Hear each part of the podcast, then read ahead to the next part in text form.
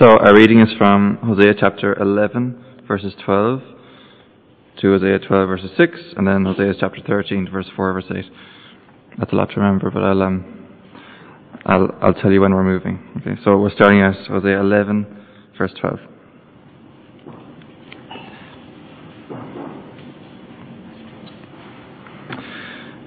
Ephraim has surrounded me with lies, the house of Israel with deceit, and Judah is unruly against God, even against the faithful Holy One. Ephraim feeds on the wind. He pursues the east wind all day and multiplies lies and violence. He makes a treaty with Assyria and sends olive oil to Egypt. The Lord has a charge to bring against Judah. He will punish Jacob according to his ways and repay him according to his deeds. In the womb he grasped his brother's heel. As a man he struggled with God. He struggled with the angel and overcame him. He wept and begged for his favor. He found him at Bethel and talked with him there. The Lord God Almighty, the Lord in his name of renown. But you must return to your God. Maintain love and justice, and wait for your God always. So now we move to chapter 13, verses 4 to 8. But I am the Lord your God, who brought you out of Egypt. You shall acknowledge no God but me, no Saviour except me. I cared for you in the desert, in the land of burning heat. When I fed them, they were satisfied. When they were satisfied, they became proud, and then they forgot me. So I will come upon them like a lion. Like a leopard, I will lurk by the path. Like a bear robbed of her cubs, I will attack them and rip them open. Like a lion, I will devour them. A wild animal will tear them apart.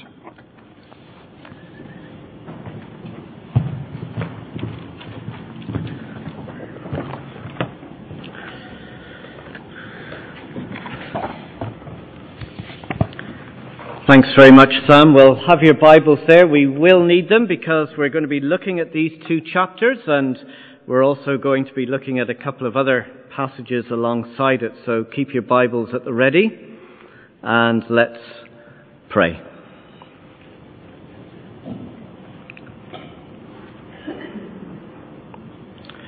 Father, would you please give us understanding of your word? We want to understand it with our minds, and we want to experience it in our hearts. Father, we come wanting to know and understand you better, and yet we also want to experience you more in our lives. So, in your grace, Give to each one of us, individually and together as your people, what we need. Teach us. Show us more of who you are and how we should come to you. Help us, we pray. In Jesus' name. Amen. Thanks, Sam. Um, yeah, go ahead. There's pens and there's little notes inside there as well, so we'll just, I'll let Sam do that as we're waiting. If anybody wants to take notes, you can follow along.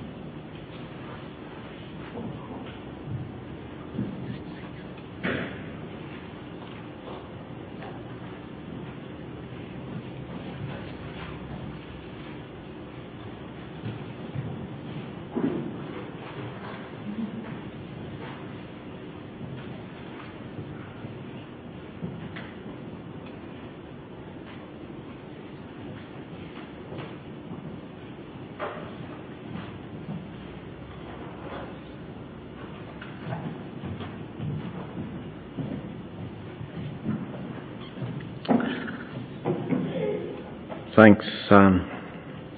Well, let's look at these two chapters together. If you were to look back over the course of your life so far, just take a scan throughout those years, how would you describe it? Perhaps it's a life of contentment and happiness. Maybe it's a story of disappointment and regret. Or think of it this way. If you were to write an autobiography, what would be the theme of your life story? Well, in chapters 12 to 13, we have the life story of Israel, God's people. It's a history of where they came from and where they have got to. But throughout, the dominant theme that is flowing through their lives is God's grace. God's overflowing goodness and kindness and generosity. These two chapters cover almost 1300 years of history. That's 1300 years of continued grace.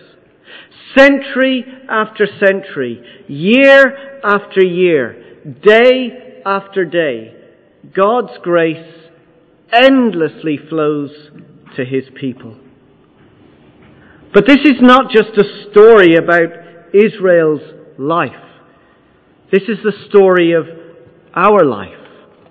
The story of God and His grace towards people like you and me. So first, the blessing of rehearsing God's grace. These chapters, big and as difficult and as awkward as they may appear, cause us to look back and trace God's grace through our lives. Let's have a look at this in, a, in four stages. First, God gives grace at the beginning. Look at chapter 12 and verse 2. He says, The Lord has a charge to bring against Judah. He will punish Jacob. This is Judah and Jacob, of course, are names given to God's people.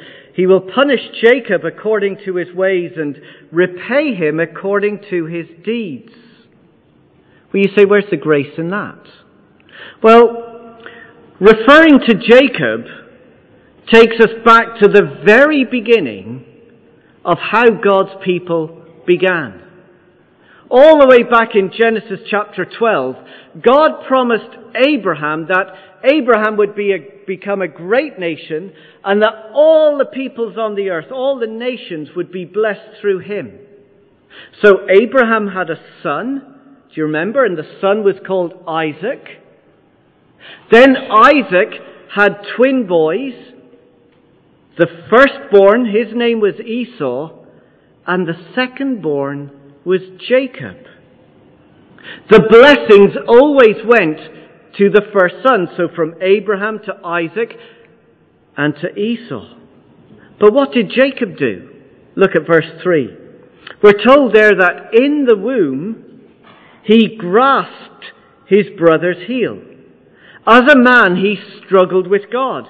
It was like he was trying to get ahead of his brother, even in the womb, even before he was born. He was trying to be first, to get ahead. In fact, years later, when his father Isaac was old and blind and near death and ready to pass on the blessing to his firstborn, Jacob deceived his father. That's what Jacob means. His name means deceiver. He pretended to be his older brother to get the blessing. He was grasping and scheming for something that was not his. As history unfolds, the story tells us that Jacob tried to run from God. But God would not let him go. God chased him down. So look at the middle of verse 4. We're told there that God found him God found Jacob at Bethel and talked with him there. The Lord God Almighty, the Lord is his name of, of renown. God came and spoke. He had an encounter with Jacob. And if you were to go back to Genesis 28, we'd read about that encounter. Because at Bethel, Jacob had a dream. And in the dream, he sees heaven opened up. And there's like a stairway from heaven to earth all the way, and angels going up and down. It's a picture of, of the way being opened, of access being given to God. It's almost a picture of God's grace coming down to Jacob. And in the dream, this is what God says. All peoples on earth will be blessed through you and your offspring. And I am with you wherever you go, and I will bring you back to this land, and I will not leave you until I have done what I have promised you. All his life, Jacob has been scheming and grasping and deceiving people, taking what does not belong to him.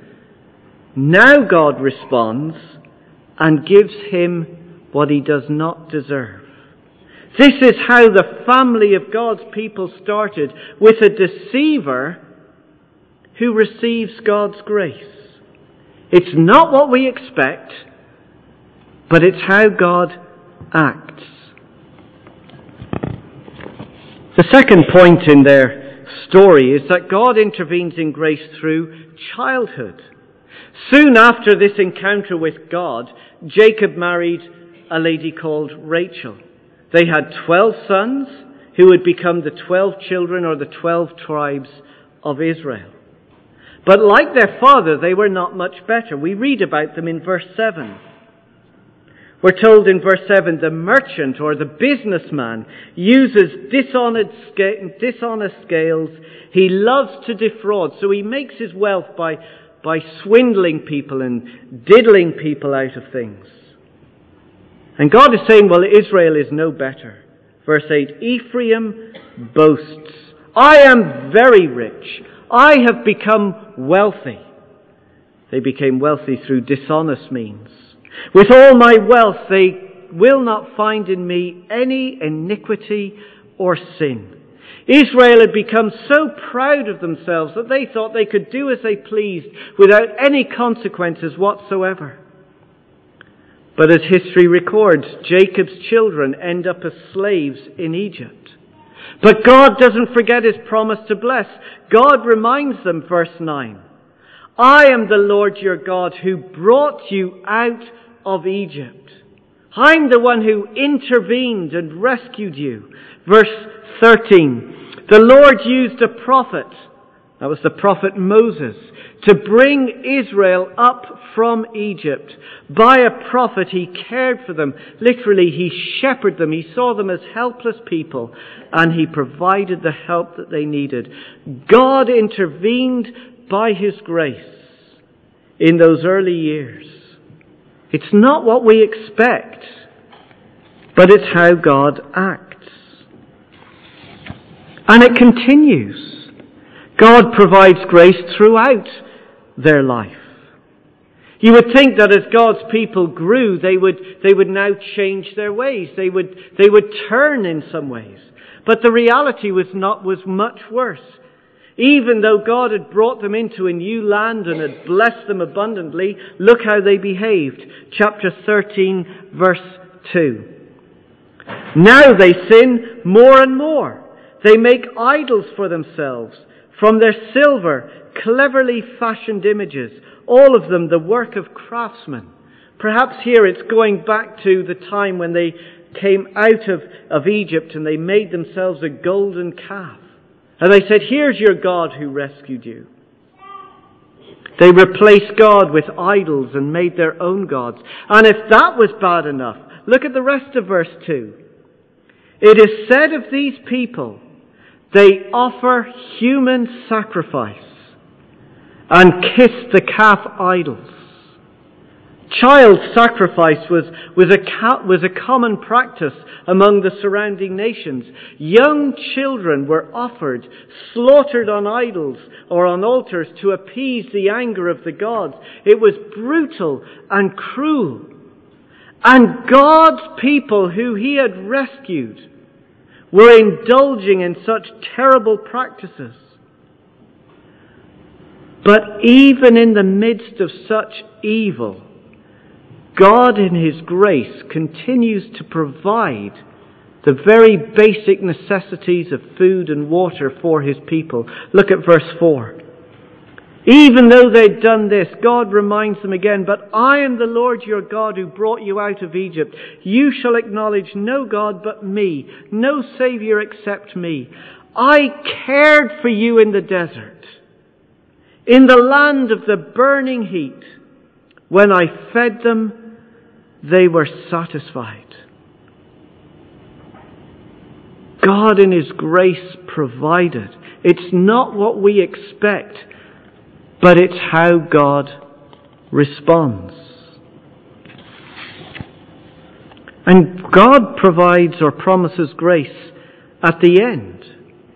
The years roll on by, century after century, but God's people are no better, it seems chapter 13, verse 10.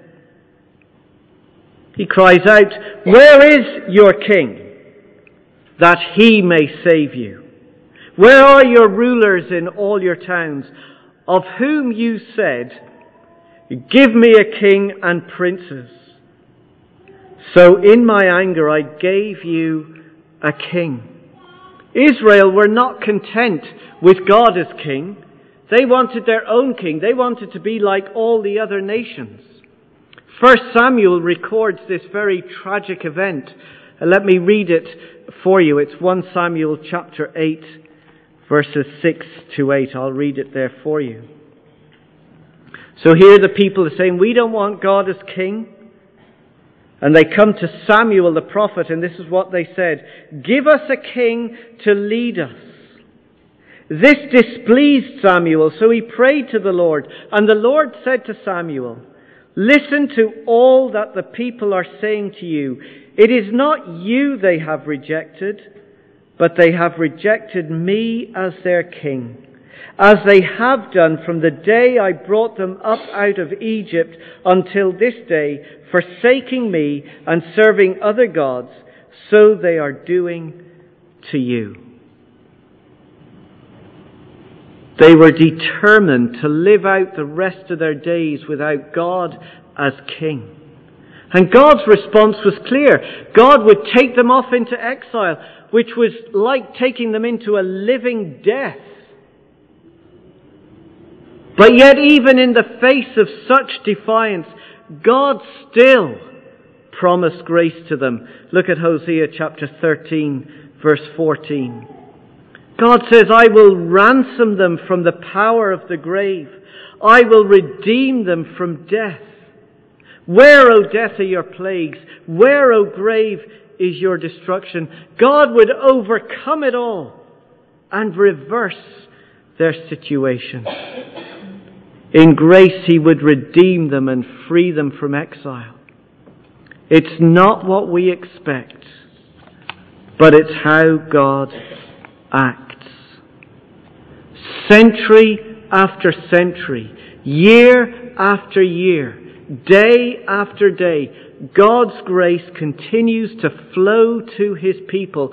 This is 1300 years of continuous, unfailing, sustaining grace. But let's remember that this is also our life story. This is our God. This is the kind of God that we are dealing with. Right from the beginning of our lives, right the way throughout our childhood, as we mature into adults, God has shown us grace at every stage of our life. Chosen before the creation of the world adopted into his family before we even knew him, all by his grace. We're told that we have the forgiveness of sins, all because of the riches of His grace. That Christ died for us while we were still sinners.